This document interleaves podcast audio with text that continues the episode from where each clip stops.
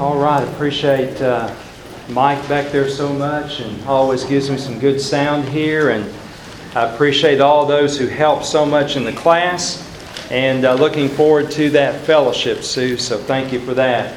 Wow, this is a good group today. And on uh, Easter Sunday, I know sometimes you're tempted to stay home and be with family, but um, you can be with family at church in the Lord's house. JB, you did not disappoint. All right? Looking good over there. He told me he was going to be bright, and you are. Looks good. All right. Thank you, JB. Oh, I tell you, on the day that we celebrate resurrection, um, what a beautiful day outside, and we have a great passage of Scripture here in Mark chapter 16. I have been on vacation. I was gone last week, and uh, you know, I found it's hard to get away uh, from the phone and the uh, email and all that. And my phone was going, you know, ding, ding, ding, ding. And my daughter said, Dad, I'd put a stop to that. And so I finally put it on vibrate, put it on silent. But uh, had a good time and saw Mama and uh, played dominoes every night. And um, uh, Pam and I teamed up and, and we beat the socks off of them. Our daughter uh, was there and, and uh, Kendra and Mom played together. And I told them, I said, Y'all need to take lessons. Y'all are terrible. So uh, we had a good time. You know, when we talk about messages, there are all kinds of ways that we get messages today. And sometimes we get the email, sometimes we get a text, sometimes we get a phone call, all kinds of ways that we get messages. And uh, Pam and I were watching this show on Netflix called Ithaca. And uh, it takes place in Ithaca, New York and uh, there in Ithaca. It's a story, I think, during World War I, where back then, of course, before they had telephones, they would send, you know, a telegram, a wire when a soldier was killed in battle. And so it's a story about a young man who delivers the message, and he always had apprehension because he knew it would be a hard message for the family to take. And it shows this young man taking the telegram, putting it in his hat, walking up to a door, knocking on the door. And the woman, usually the mom, is there, and, and of course, she knows immediately it's going to be bad news. Aren't you glad today that we don't have bad news? We've got good news. That is that Christ is alive and He is risen. You know, throughout the Bible, God had one particular way that He would make grand announcements. His messages usually are carried by angels. Billy Graham wrote a, a neat book years ago on angels. And the study of angels is a neat study in the Bible. And God would send these angels to make great announcements. Let me just illustrate that. When God was going to destroy Sodom and Gomorrah, an angel was sent to Sodom. When God was going to uh, have a mighty judge born, Samson, God sent an angel to announce that. When John the Baptist was born, God sent an angel to announce the birth of John the Baptist. The conception of Christ, an angel came and announced that. And at the birth of Christ, an angel came and announced that. It seems like when God needed a messenger, God reached out and got one of his angels. Now, angels really are neither male nor female. They are created beings. Yet in the Bible, they are referred to in a masculine tense.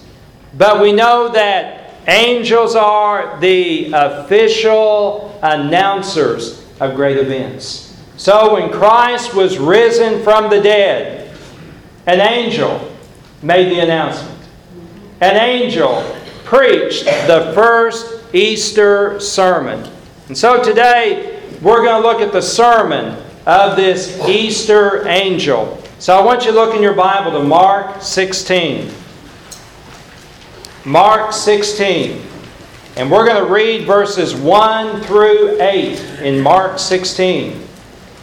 When the Sabbath was over, Mary Magdalene and Mary, the mother of James and Salome, bought spices so that they might come and anoint him. Very early on the first day of the week, they came to the tomb when the sun had risen. They were saying to one another, Who will roll away the stone for us from the entrance of the tomb? Looking up, they saw the stone had been rolled away, although it was extremely large. Entering the tomb, they saw a young man sitting at the right, wearing a white robe, and they were amazed. And he said to them, Do not be amazed. You are looking for Jesus the Nazarene, who has been crucified. He is risen. He is not here. Behold, here is the place where they laid him. But go tell his disciples and Peter, He is going ahead of you to Galilee. There you will see him just as he told you. They went out and fled from the tomb, for trembling and astonishment had gripped them. And they said nothing to anyone, for they were afraid. There you have the story of Easter and the story of resurrection. And you've got this angel who is there at the tomb. Now, just a little background. You know, according to John's Gospel, that Joseph of Arimathea and Nicodemus took down the body of Jesus. He was placed in a borrowed garden tomb. I heard someone say, Isn't it awful that Jesus didn't have his own tomb? He had to be put in a borrowed tomb. And then someone said, That's okay because he didn't need it very long. Amen? He just needed three days. And then we find that these women who were great, faithful women. Now, let me brag on the women. Ladies, you have done a tremendous credit to the faith. I don't know how many times I have seen women step up and do wonderful ministries and jobs in the church. These women were faithful to go and minister to the Lord even after he was dead. So, they go to the tomb, and on their way, they say, I wonder who's going to roll away the stone. Of course, I read that and think, didn't they think about that before? you know, didn't, didn't they wonder, uh, you know, who's going to let us in there? Who's going to roll away the stone? But let me tell you why they didn't think about it. Because love doesn't think. Am I right? Man, when you're in love, you do crazy things. You just don't think. That's why people get married. They do crazy things. They just don't think.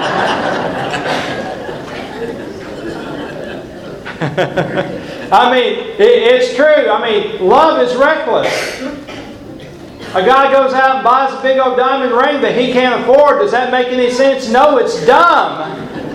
But love doesn't think, it's reckless. These women had fallen in love with Jesus Christ the Nazarene. They were not thinking, it did not make sense, it was not coherent, but they did it because of love. So they're on their way. And then they get there. And they find that indeed the stone has been rolled away. And they say, Hallelujah, we don't have to worry about that. And then they look, and Jesus is not there, but an angel is. And the angel starts preaching a sermon. The angel there had the first Easter sermon. Now, I've heard a lot of Easter sermons. I've heard some good, I've heard some bad, I've heard some dull, and I've heard some dynamic. Boy, there ain't nothing worse than listening to a dull, boring preacher. I, I confess that. I mean, boy, some are just snoozers. You're sitting there going, you know, looking at your clock saying, when's this guy going to be done? I had a lady one time, she walked into the church, she said, Is this going to be good today? I said, Do you want your money back? she said, No, I want to go down to the Methodist church if this ain't going to be good. But you know, whenever you look at the Word of God, man, God's Word is living and powerful and active, and, and what a wonderful message this, this resurrection story. And so, I want to share with you today about the first Easter sermon. All right? What did the angel proclaim? And these all start with the letter P. All right? Number one, peace. Peace. Verse number six. Look at it. Verse number six. Do not be amazed. The angel says there, do not be amazed or shocked. In other words, the angel was saying, don't be afraid. Yeah, that's easier said than done.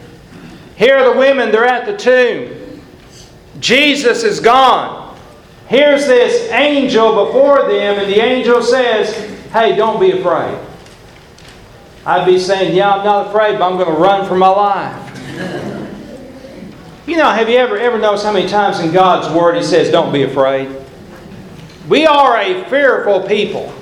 That's why terrorism is such a dangerous weapon, weapon because we are gripped by fear so many times. 2 Timothy chapter 1 verse 7. If you got your Bible, look over there. 2 Timothy chapter 1 verse 7. It says, For God has not given us a spirit of timidity, but of power and love and discipline.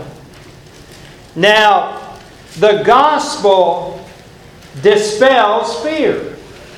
The gospel, in so many ways, tells us we don't have to live in fear. Now, how is that true?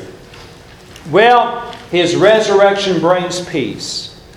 It brings peace in three areas.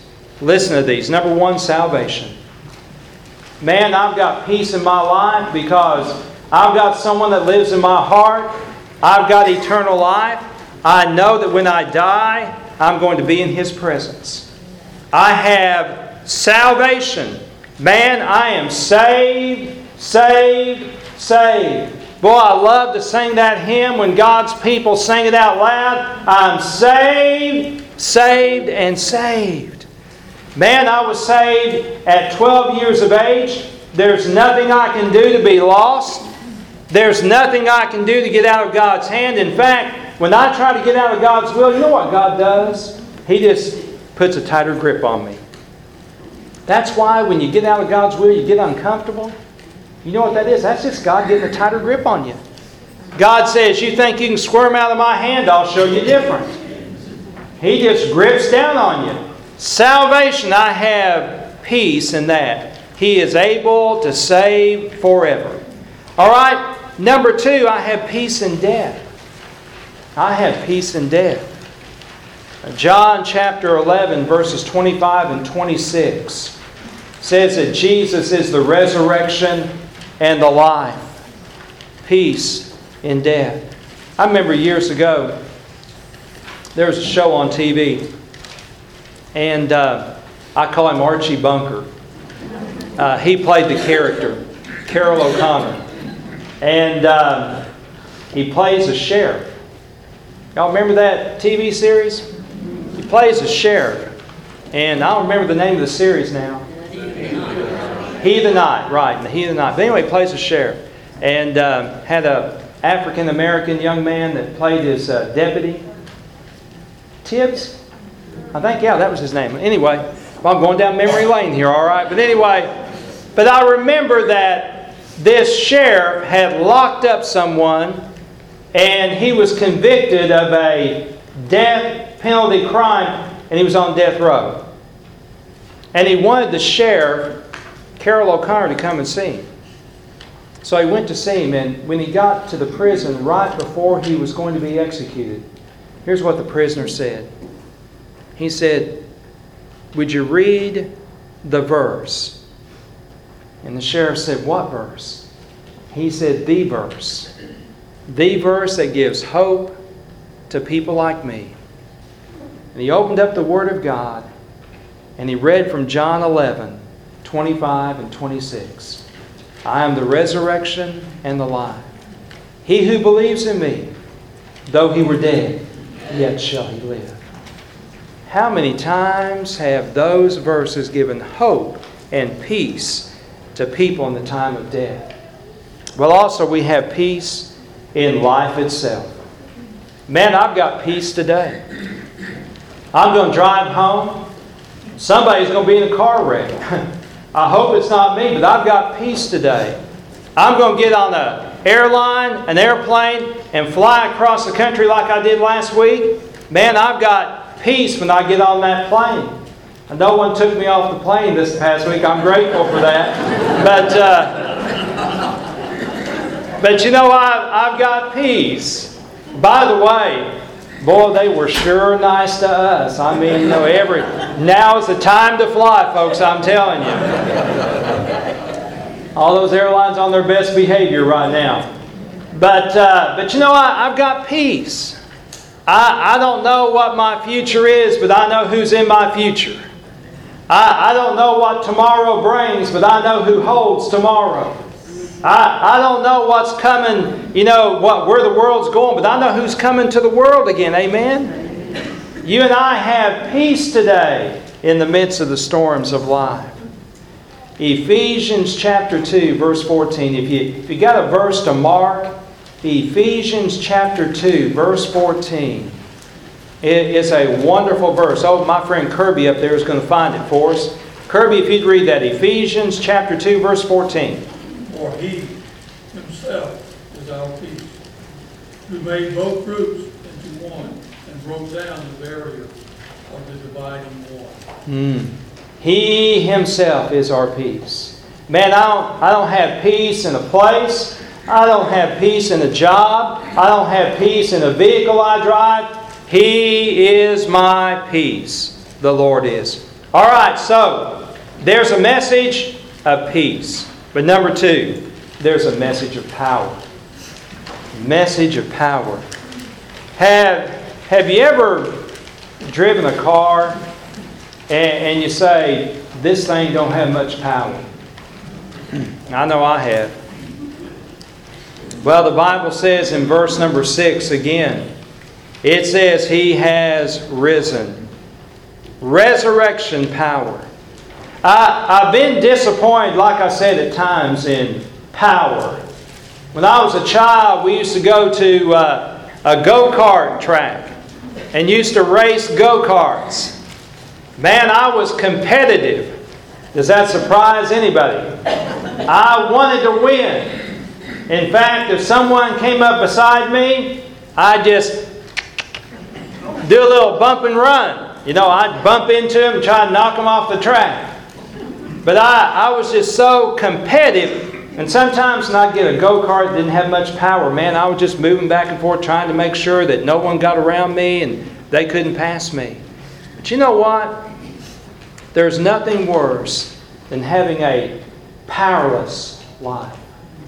A life that doesn't have the power and the energy and the drive to live. Some folks died years ago. They just hadn't been buried yet.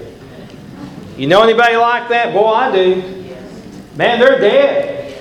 They've lost their joy. They've lost the thrill. They've lost the desire. Man, they're just dead and they're just waiting to be buried.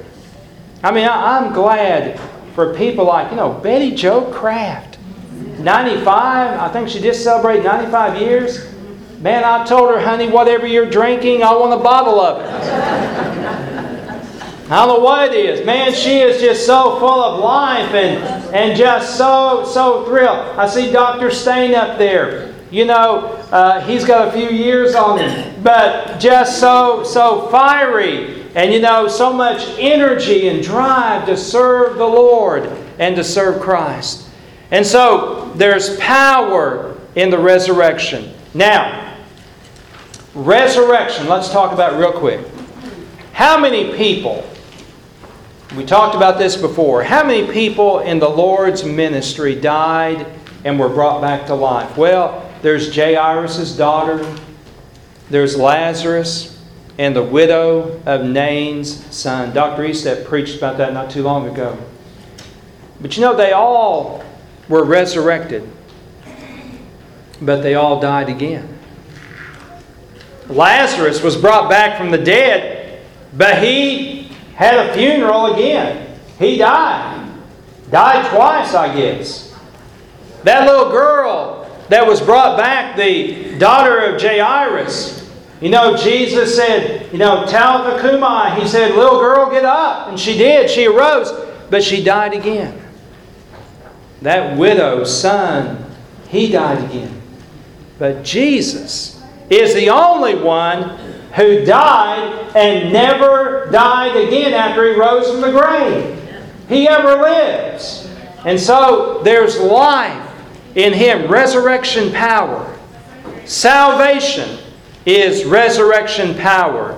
Romans chapter 6 and verse number 4 says, Therefore we have been buried with him through baptism into death, so that as Christ was raised from the dead through the glory of the Father, so we too might walk in newness of life. Man, when someone gets saved, the power of the resurrection Lord invades their life. You've got that kind of power in your life. Well, the second coming of Christ is going to be resurrection power. Man, when Jesus comes again, the dirt is going to be a flying. Graves are going to open up, and the dead in Christ are going to rise. 1 Thessalonians chapter 4, verse 16 says, For the Lord himself will descend from heaven with a shout, with the voice of the archangel, and with the trumpet of God, and the dead in Christ will rise first. What's he going to shout? I tell you, I, would like to speculate on that. I think he's going to shout the same thing he shouted from the cross It is finished. Sin is finished. Satan, you're finished. I mean, it is going to be finished. We have resurrection power at the second coming. And also in serving Christ, we have resurrection power. I love Philippians chapter 3 verse 10. It says that I may know him and the power of his resurrection and the fellowship of his sufferings, being conformed to his image, conformed to his death. You know, for you and I to know resurrection power, now stay with me on this. We've got to know the sufferings of his death. No resurrection happens without death coming first. There's something in your life that must die before you can have resurrection power. The old habits, the old language, the old junk in your life, it's got to die before you can have resurrection power. Have you ever been hooked on junk food? Some of you saying, Yeah, I still am. I went out and spent a week out there with my mom. I could open up the refrigerator and I mean see anything in the world in there. You know, ice cream, candy, strawberry cake. I mean, it was all in there. And it took a lot of discipline to get that Activia yogurt down there. but, but I did it. But you know, some of us, we've got spiritual junk food in our lives. We've been eating spiritual cotton candy and we never got into the real meat of the Word. But when we've got that resurrection power in our life, when we got that resurrection power, it gives us the ability to go into the deep things of God. I got to move on. All right, number three. Number three. Not only do we have peace and, and power, but number three, we got potential. Now, look at this message back in verse number 6, Mark 16, verse 6.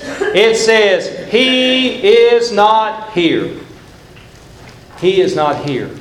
That, that Easter angel preached, Hey, listen, He's not here. Jesus of Nazareth that you're looking for, He's not in the tomb. He's not dead. He's out there. It seems like that Jesus was busy after the resurrection. I mean, he's everywhere. What was he doing? Well, he was doing three very important things. Number one, reclaiming the backslidden. Peter, the other disciples, he is reclaiming them. Still does that today, doesn't he? Number two, he was fulfilling his role as high priest, praying and interceding. He still does that today, doesn't he? At the right hand of God. Number three, he was continuing his work through those disciples.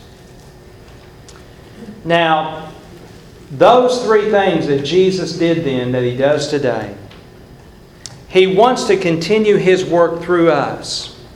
And the same exact work that the risen Christ had as interceding, watching over us. He is preparing a place for us, waiting for God to send Him back. But you and I have the potential. Now, listen to this. You and I have the potential to carry Christ into a lost world. I want to tell you when Jesus shows up, He shows up when you show up. Last, um, last week, I, I, do this about every week before I left, I, I walked through the sanctuary. Y'all come in here on a Monday or Tuesday.